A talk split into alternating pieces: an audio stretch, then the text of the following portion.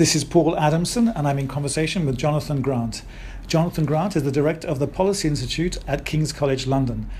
Jonathan, you wrote a, piece for eSharp just after the referendum result at the end of June, where you talked about I'm an expert and I'm proud of it, and you made a, a comment uh, about the anti-foreign, anti-expert sentiment and much the, the, debate during the referendum campaign. Could you talk a bit about what you meant by that? Yes, I, I think one of the um, sort of shocking aspects of the debate we had um, up to the referendum on June 23rd was how we um, challenged the role of the expert in society. And, and Michael Gove, the former Justice Minister, um, came out with a statement saying, you know, the, the, the country's had enough of experts. And I think that was a very, very dangerous um, comment to make, and something that, um, as an expert, as I uh, make clear in that article, we, we, we need to put to um, rest. I think we, I think there are a number of issues going on in that. Um, the expert is being conflated with elites. Um, and clearly there is also an anti-elite um, sentiment in the referendum debate. Um, we have to be careful what we mean by elites because there are elites that are deserved, they're merit-based elites who hmm. we um, ask to make decisions on our behalf, and there are probably elites that are not deserved who haven't got into those um, positions of power through um, merit type routes. So I think we've got to unpack what we mean by elites and then we have to unpack what we mean by experts. And as I point out in that article, um, you know, if my toilet leaks, I call a plumber. um, a plumber is an expert. We are all experts, and we've got to really start to respect the fact that everybody's an expert. And I think that becomes even more important when we start to discuss um, sort of managing process of exiting um, from the EU, because it's going to be clearly a very complicated pro- process, a very difficult process and one where we're going to need experts to help us. And do you see in that that the, the government may have a, uh, a, a need to, to, consult people like yourself, experts, to, to manage that process? I think the government's going to need to, um, yes, consult experts right across the spectrum. Um, uh, you know, it's interesting. Um, the last few weeks, we've seen lots of media um, talk about um, headhunters being hired to identify trade negotiators. Well, trade negotiators are experts by definition. Okay. Well, the, the impact, therefore, on, on your community, the broad science and research community, uh, do you have any concerns about the impact of both not just of Brexit, the vote on 23rd of June, but also the, the structuring of the new May government on the, the innovation economy as, as a whole? Um, yes, I, well, I think there are a number of challenges, clearly, and I, I think we need to be careful how we um, frame those challenges. So I, I'm increasingly of the view that we should be planning to a scenario where Brexit does mean Brexit. Um, and in that scenario, you have to really think deeply about what does the UK look like as a um, country in, you know, say, 15 years' time. And the more analysis I do around that, the more I think it's about becoming, you know, the world's best um, innovation economy, um, to be ambitious. And if you unpack that, what do we mean by an innovation economy and what are the success criteria in an innovation economy? And I think there's sort of two sets of um, criteria in that. There's a bunch of technical stuff which is going to be absolutely core to the Brexit negotiations. Um, how will we manage a migration system, a visa system that allows for mobility of the highly skilled workers? Um, how will we manage student visas going forward? How will we ensure that British researchers can continue to collaborate with European American, Japanese, Chinese researchers going forward. Um, but all of those, in my mind, are they're, they're, technical issues which we need to push hard on, um, but they are resolvable. I think the um, sort of the biggest challenge actually goes back to our introductory remarks about this sort of anti-expert, anti-foreign um, sentiment, and something that we really have to um, challenge as a society because we won't be an innovative economy if we are seen to be anti-expert and anti-foreign. Okay, just as you said, though, there was a tendency during the campaign to, to conflate uh, elites and experts. Yes. Again, when it comes to immigration, is there a tendency maybe not to make a distinction between highly skilled and, and non skilled uh, foreigners, quote unquote? And in that in itself is slightly discriminatory. Basically, I'm being provocative when I say this, but you're saying that highly skilled workers should have no problem getting uh, continued access to, uh, to working in the, in the United Kingdom, but less skilled workers uh, less so? I think when you follow the logic through, you, that's where you end up in, in this new Brexit um, environment. I, am uncomfortable with that at a personal level, um, but when you sort of work out what the um, long term ambition the UK needs to be and what the requirements are for that, you end up in that sort of place. Well, you also said in your article that uh, we absolutely need the best and brightest minds to secure our future yeah. as a strong and wealthy nation, and many of those minds will be foreign. To what extent? I know it's very early days. I do appreciate that. But to what extent do you think that is that has any traction already with the new new government, or do they need a lot of education uh, already now? Well, I think that you know we we have a new government in place. We have a, um, a set of new ministers, and I think um, everybody in um, sort of Westminster and Whitehall and um, the surrounding um, lobbyists and policy analysts and people like myself are still trying to get our heads around who's who, and who knows what, and um, what the sort of the agenda is for the new government.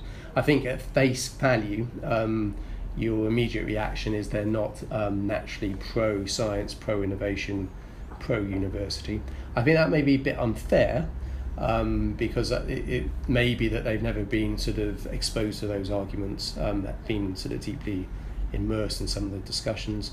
Um, I was reflecting the other day that you know if we go back to um, the sort of 97 um, early 2000 period when sort of Peter Mandelson was Secretary of State and BIS um, knowledge-based economy was king.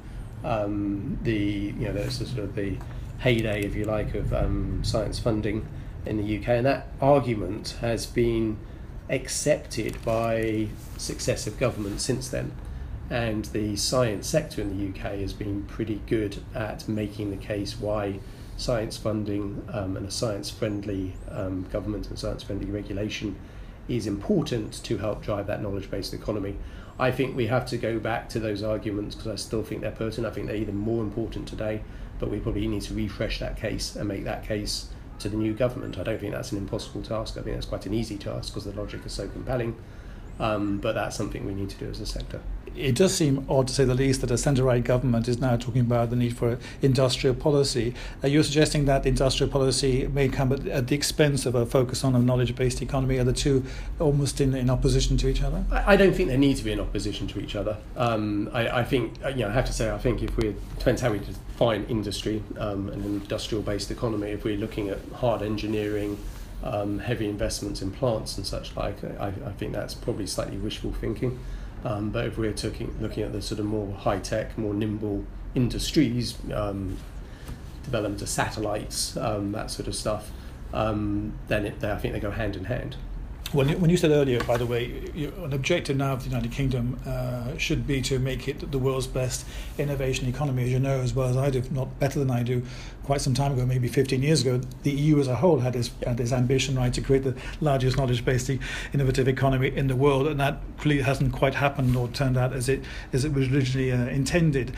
Is is there a case to be made, just to just again to provoke you, that the UK might be more successful creating this uh, best innovation economy outside the European Union? I, I think there is a case to be made. Um, uh, it, again, it's a case that I'm sort of uncomfortable in making, but in the new reality, sort of find myself reflecting on and making.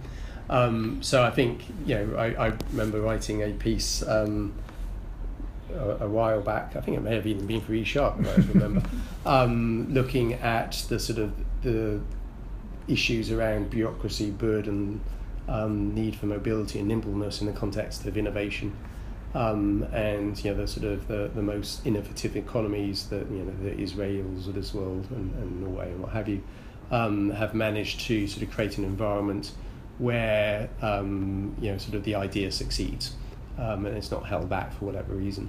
And I think there is an opportunity in the UK for us to go down that route. I think that lots of things need to um, be in place. Um, you know, clearly we need skilled people, we need entrepreneurs, we need innovators, and they've got to be feel comfortable um, in this country, and um, we need that to happen. We, we need um, funding, and, and you know that's not necessarily public funding; it could be private funding, um, but you have to you know take ideas to, to market or to service. And you need a culture that allows people to fail.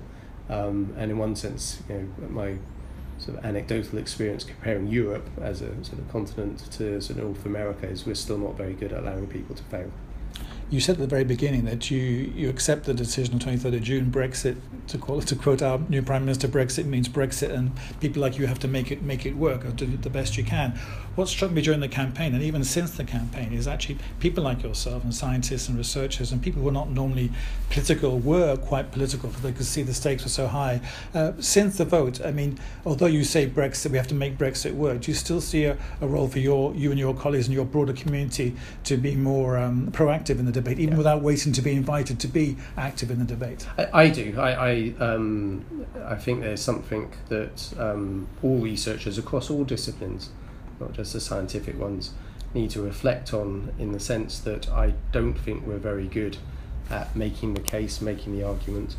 Um, the, the, the, the fact that the anti expert um, sentiment um, is allowed to fester um, is actually a failure of us as a community, and we need to face up to that failure. I think a lot of research um, is focused on observing what has happened. It's quite passive. Um, it doesn't try to resolve issues. Um, and when I say issues, it, you know, look at social policy, um, go back to education levels, go back to the um, deep levels of disenfranchisement among many communities in the UK and what caused that. We were observing it, but we weren't working out what we could do about it. I think there's a very interesting analogy I was discussing with somebody recently about um, the crisis in biomedical science uh, around the, um, the emergence of HIV. Um, and that community, um, biomedical science community, I think were very much caught short by the um, campaigning to develop um, treatments for HIV. They didn't know how to react to it. There was a view from various groups in society that the biomedical scientists were only pursuing what they were interested in. Um, they couldn't come up with quote unquote a solution. Um, I think that led to some radical changes in the way that biomedical science is supported. Um, we hear a lot about translational research, we hear about getting research from bed to bedside. Um, in the Ebola crisis, we developed a vaccine in six months. Um, and I think there's a, a lesson, or at least a, um, an analogy with that story compared for sort of social sciences and the humanities. Um, and maybe Brexit will be a wake up call, and we need to, you know, n- not stop trying to understand what happened, but as we understand what happened, think about how we can improve the lives and outcomes of people who feel so um, disenfranchised in their communities. So, if I understand you correctly, it's not just a question of better communication skills, trying to, you know, reach out to broader audiences to explain the value what you and your community are doing. It's also a question of you yourself, not just as you're saying, be content with observing, but also to suggest practical solutions. But what is the origin? That Why why has this been such an embedded view of people like yourself that we our job basically is to observe and to analyze and to and to consider rather than produce sort of policy recommendations and or solutions? Yeah. So I think that's a a long history of the incentive system in the UK. So if you if you're an academic, and I'm a new academic, I've only been an academic for two years, but if you're an academic, you have been measured for last 30 years on the number of books, the number of papers you publish, the number of PhD students you train, um, not your contribution, your benefit. Um, to society, that's changing. Incentives have changed. They changed in 2014 in the UK, um, but we need to see a new um, sort of academic research system that, whilst it's still focused on scholarship, still focused on sort of basic discovery research, has a understanding, has a social contract that it needs to deliver on some of these really complex, really um, intractable social problem, social policy challenges we face. And I think, in, in one sense, Brexit was a wake up call for us as the HIV crisis was a wake up call for the biomedical community. One final question. I'm conscious this has been obviously a very uh, UK centric discussion. Yes. Uh, having said that, um, do you have any views on to what extent the issues we've been discussing for the past quarter of an hour or so also have relevance in other member states of the European Union? Uh, we, would like to pride ourselves, UK, being kind of very uh, preeminent uh, centre of science and excellence, but to what extent are these issues we now have in the UK post Brexit also applicable, uh, relevant to the European Union as a whole? I, I think they are relevant. Um, I, I, I, say that sort of cautiously and hopefully uh, with some modesty because I don't want to come across as preaching, but I do think that um, you know what we have experienced in the UK um, for people like myself was a deep shock, um, deeply unpleasant, um, professionally and personally, has really sort of um, made me wonder what I am doing professionally and you know and how one makes a difference and how one um, brings research data analysis to improve the outcomes of people, which is fundamentally what we should be about. Um, and we failed at that, and you know that's quite a um, when you look at yourself in the mirror and you realise that that's quite a, um, a shock, something to um, reflect on.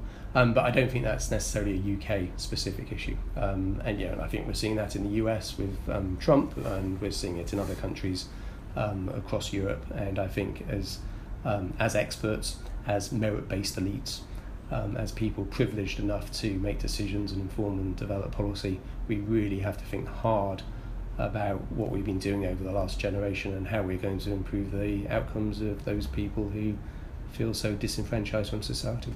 Jonathan Grant, thank you very much for your time. Thank you.